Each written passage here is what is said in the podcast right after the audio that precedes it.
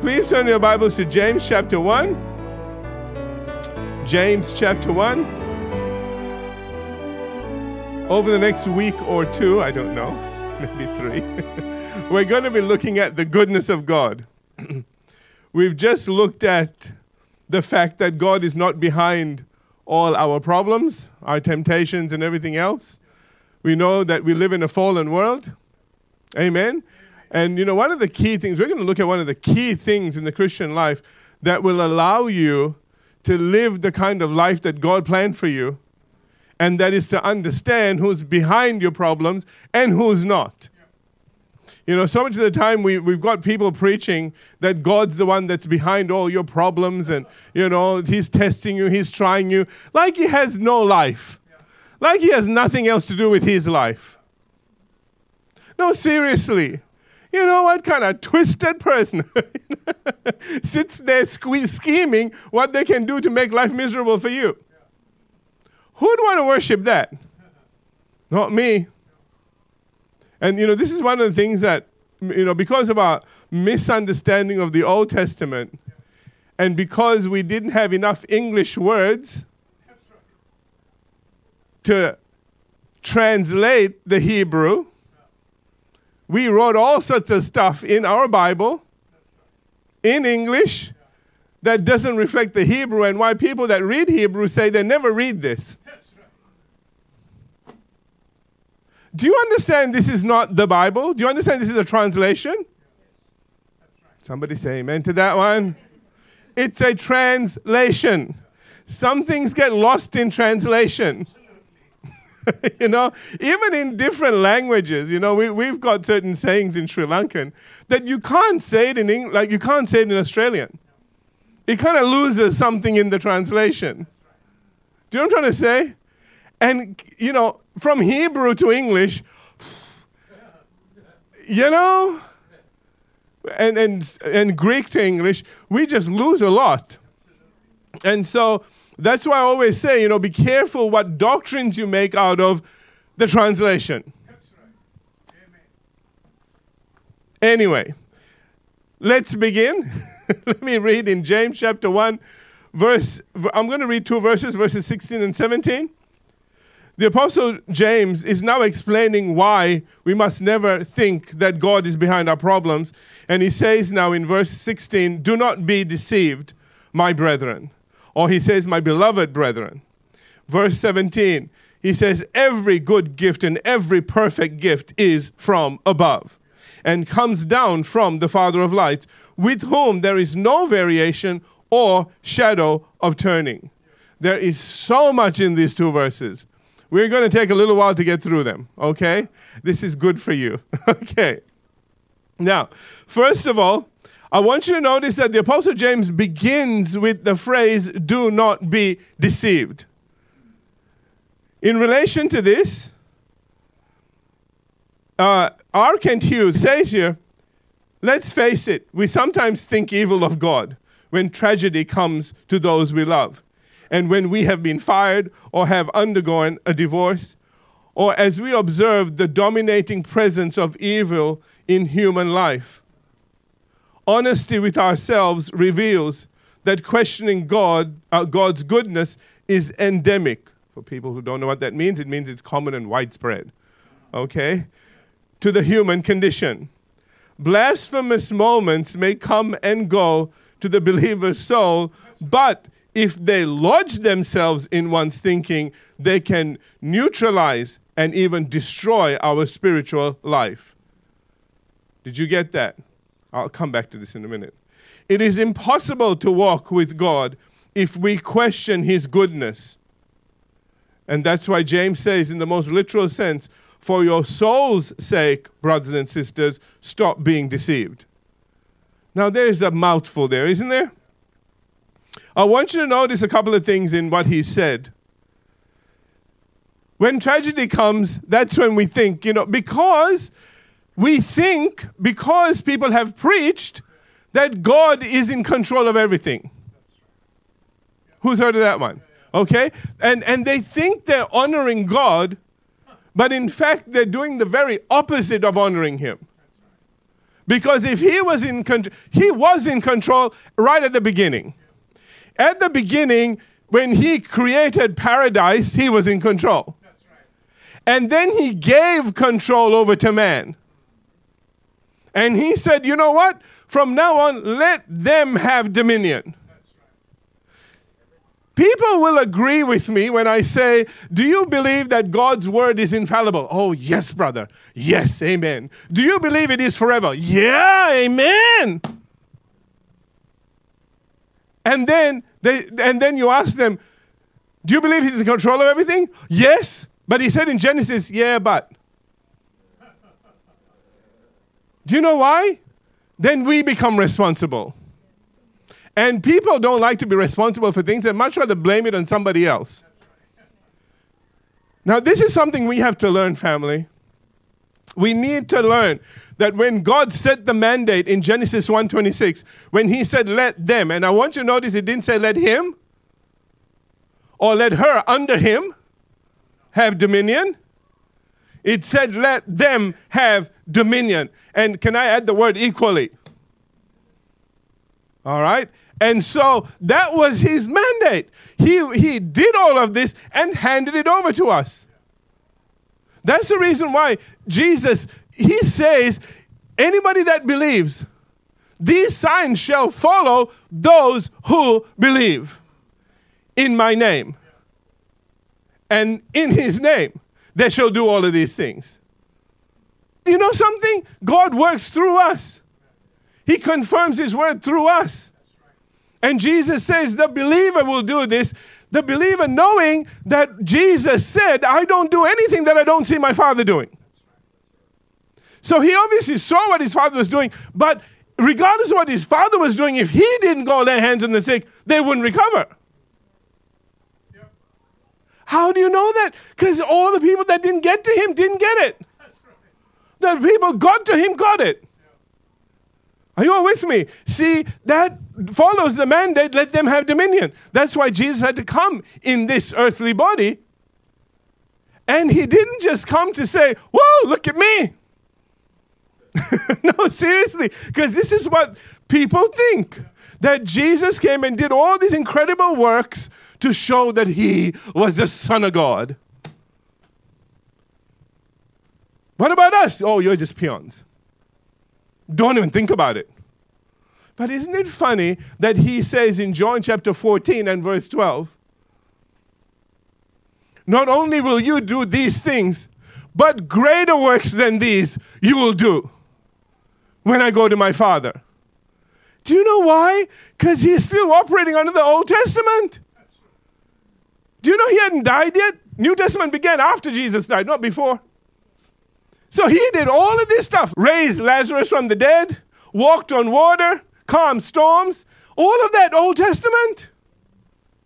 That's why he said, When I go to the Father, you'll be able to do more than this stuff. Turn water into wine. Uh, don't go in the wine business. Anyway, you know, but, you know, but, you know, uh, get this. He said, When I go, you'll be able to do more. You will be able to do more. If it was meant to die out, he would have never said that. If it was just for him, he would have never said that. Amen? So we have all these nutsy ideas about, well, you know, God is behind all the problems, He is in control. Can I just say this? He is looking to you, He's looking to me. To, to Jesus put it best when he said, Thy will be done on earth as it is in heaven. How is that will going to be done? Through us. Amen? Okay. The reason that we think that God is behind things is because we think He's in total control. Family, we, we really need to understand that He is not. I know it might sound like a blasphemous thought, but please think about this. Because when you look at all the stuff that's going on in the world, you need to realize something that Jesus said in John 10:10, 10, 10, the thief comes to steal, kill and destroy. How can he come to do that if God is in control? No, seriously. Jesus would never have said that. He, Jesus would have said, Oh, don't worry, the thief can't come to steal, kill, and destroy because God is in control. But he said he does. So we need to work out what's going on here. And we need to come to the realization that we're the deciding factor in what goes on down here.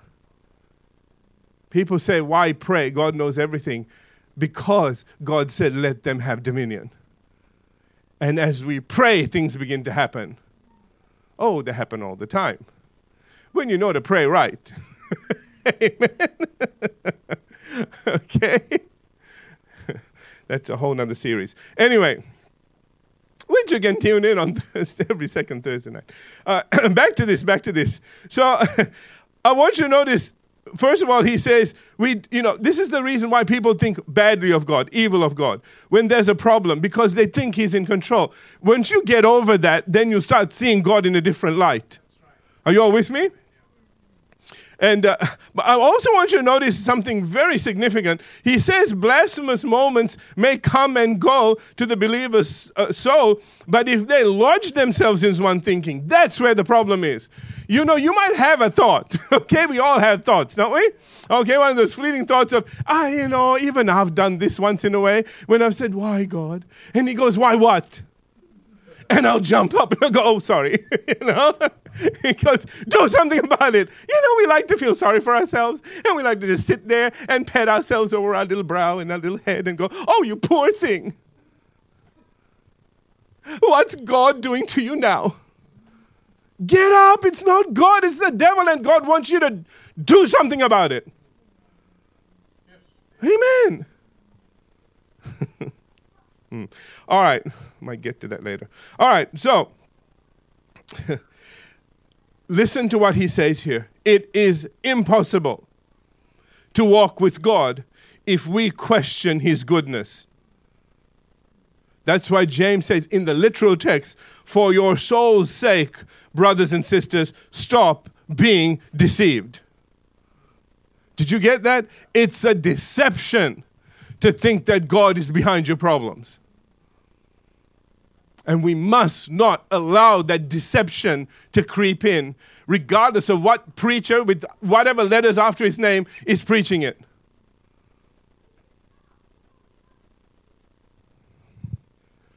So, what does he go on to say? Verse 17.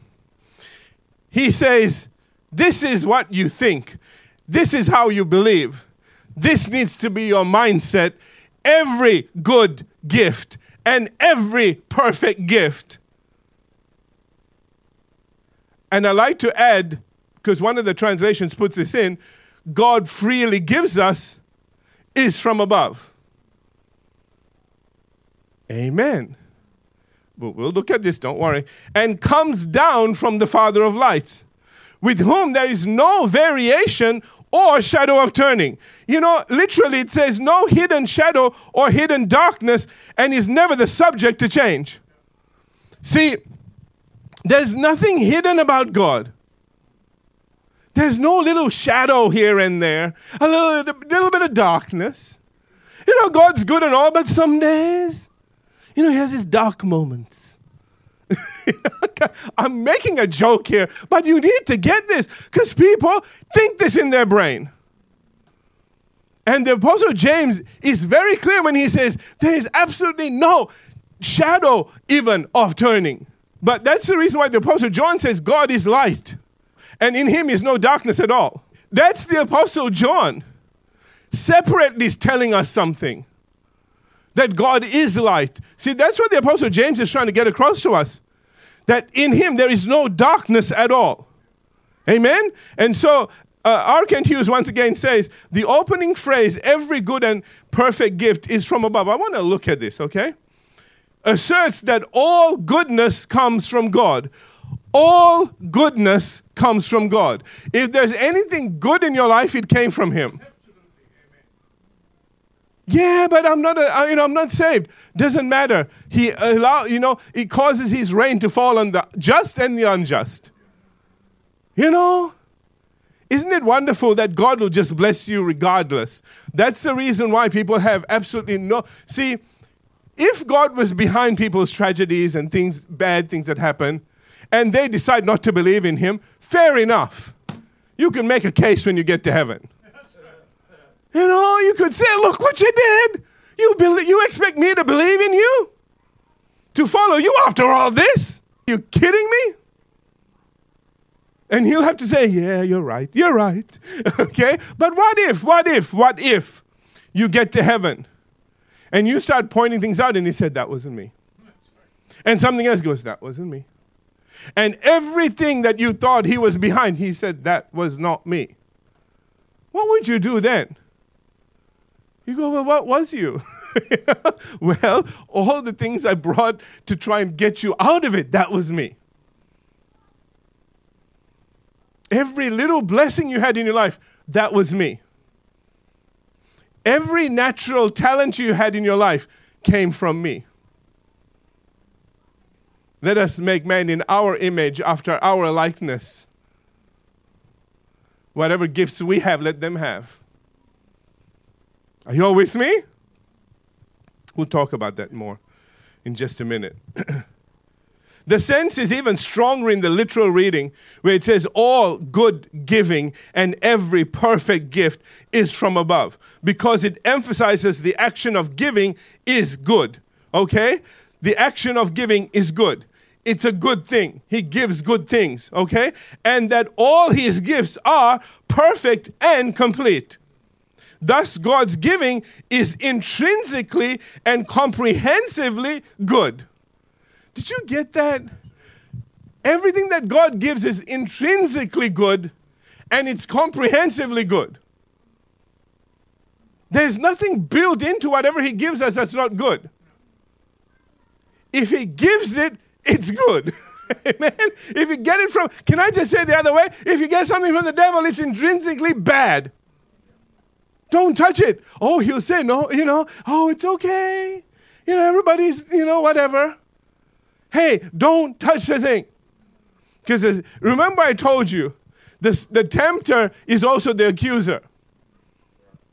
He'll tempt you, he'll lie to you, he'll say nobody will know, blah, blah, blah. As soon as you do something wrong, how could you? And then tells everybody about it. Have we figured that out yet? Jeez. I look at people and think, dude, why? Hmm. Moving on, moving on, moving on. Okay. The logical, oh, excuse, yeah, the logical implied sense is that nothing evil can possibly come from above. Did you get that? Nothing evil can possibly come from above. Just the sense of it coming from above means it's something good coming down on you everything bad comes from down. Do you hear what I'm saying? Yeah. All right. Expanding on this a little further. There's a particular aspect of God's gifts being perfect and complete that lets us know lets us know that every gift and gifting we have whether natural or spiritual are all from God meaning that they can all be traced back to God. We, we really need to get a hold of this because we're, we're coming back to the series, The Supernatural Church. Okay? And so this is a great segue into it because we need to understand that whatever God gives us, first of all, will bless us. Second, it will bless everybody around us. Everything he does is twofold. Everything he gives is twofold. He not only blesses you, but wants you to be a blessing. Because there's something beautiful about you helping somebody and somebody saying thank you. And we all should say thank you. Okay? right? But there is something about that. That you've done something for someone else, done something outside of yourself that blessed somebody other than yourself. There is a sense on the inside of it, a satisfaction that comes like, the, like no other as wonderful as you think it is when you get that thing you've been wanting forever, there is something else a different blessing. Something incredible that comes on you when you do something for somebody else and ask for nothing in return. Are you all here?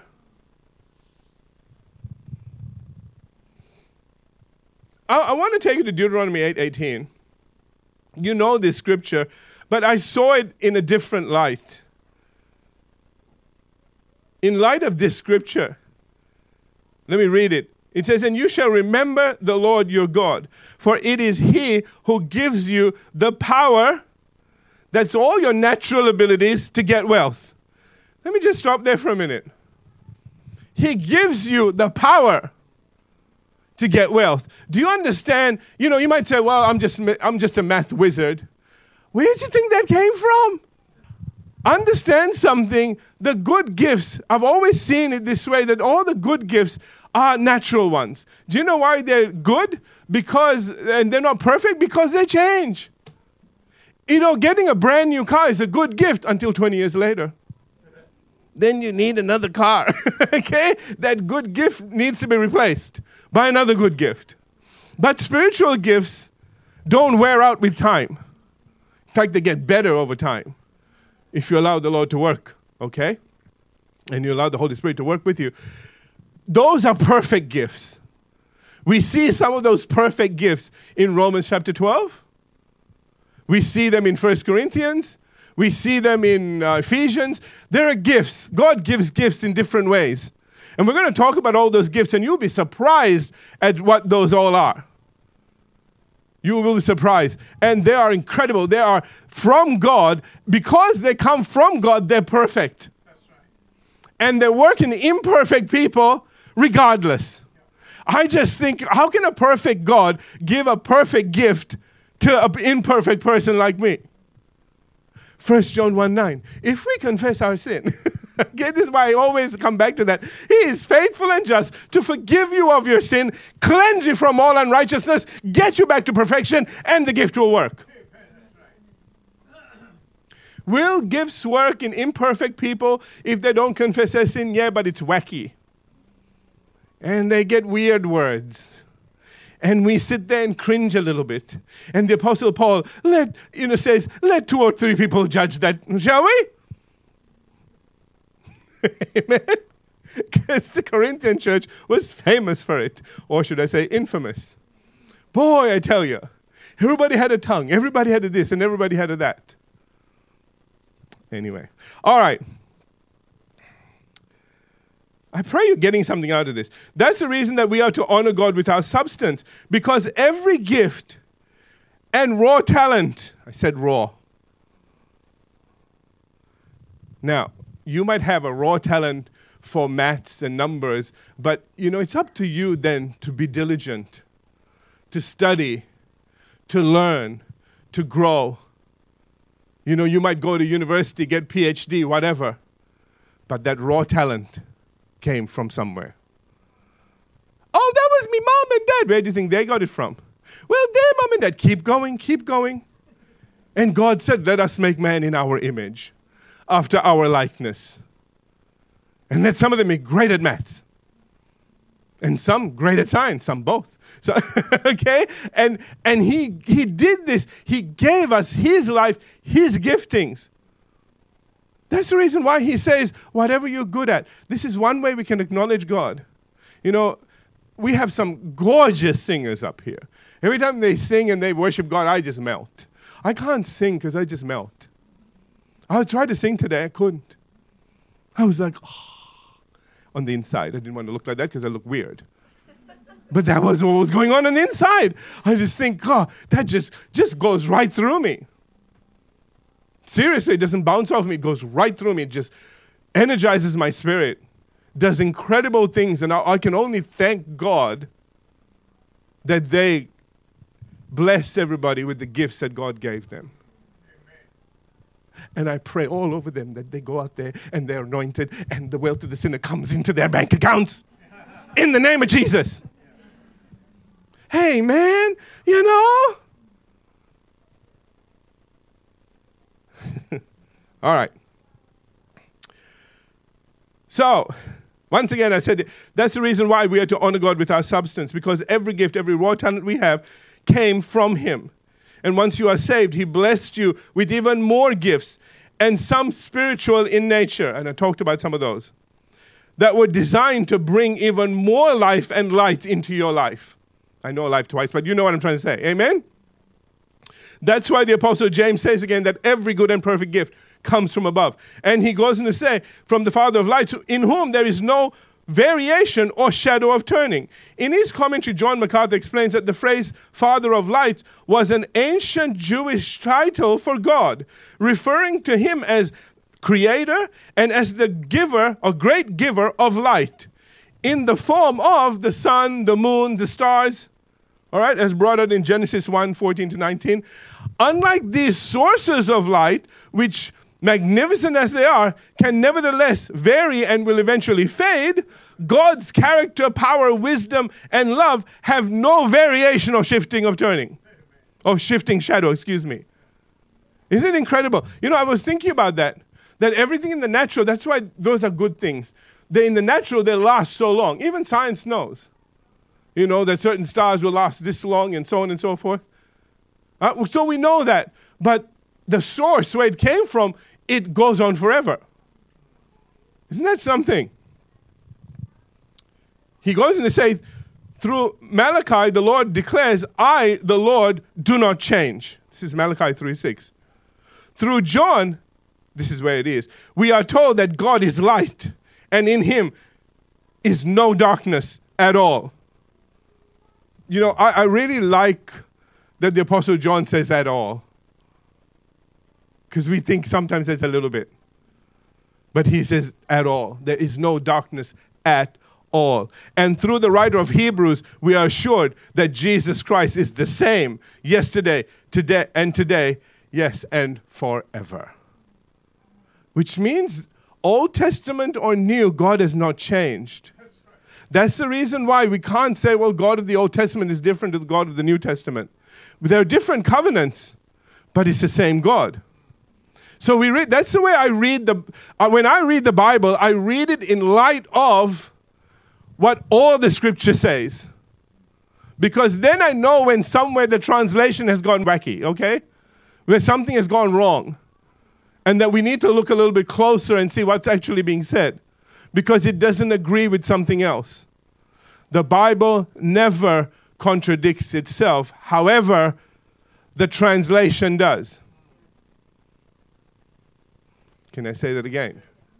The Bible never contradicts itself, but the translations do. See, it's speaking. okay? it lieth. No. okay?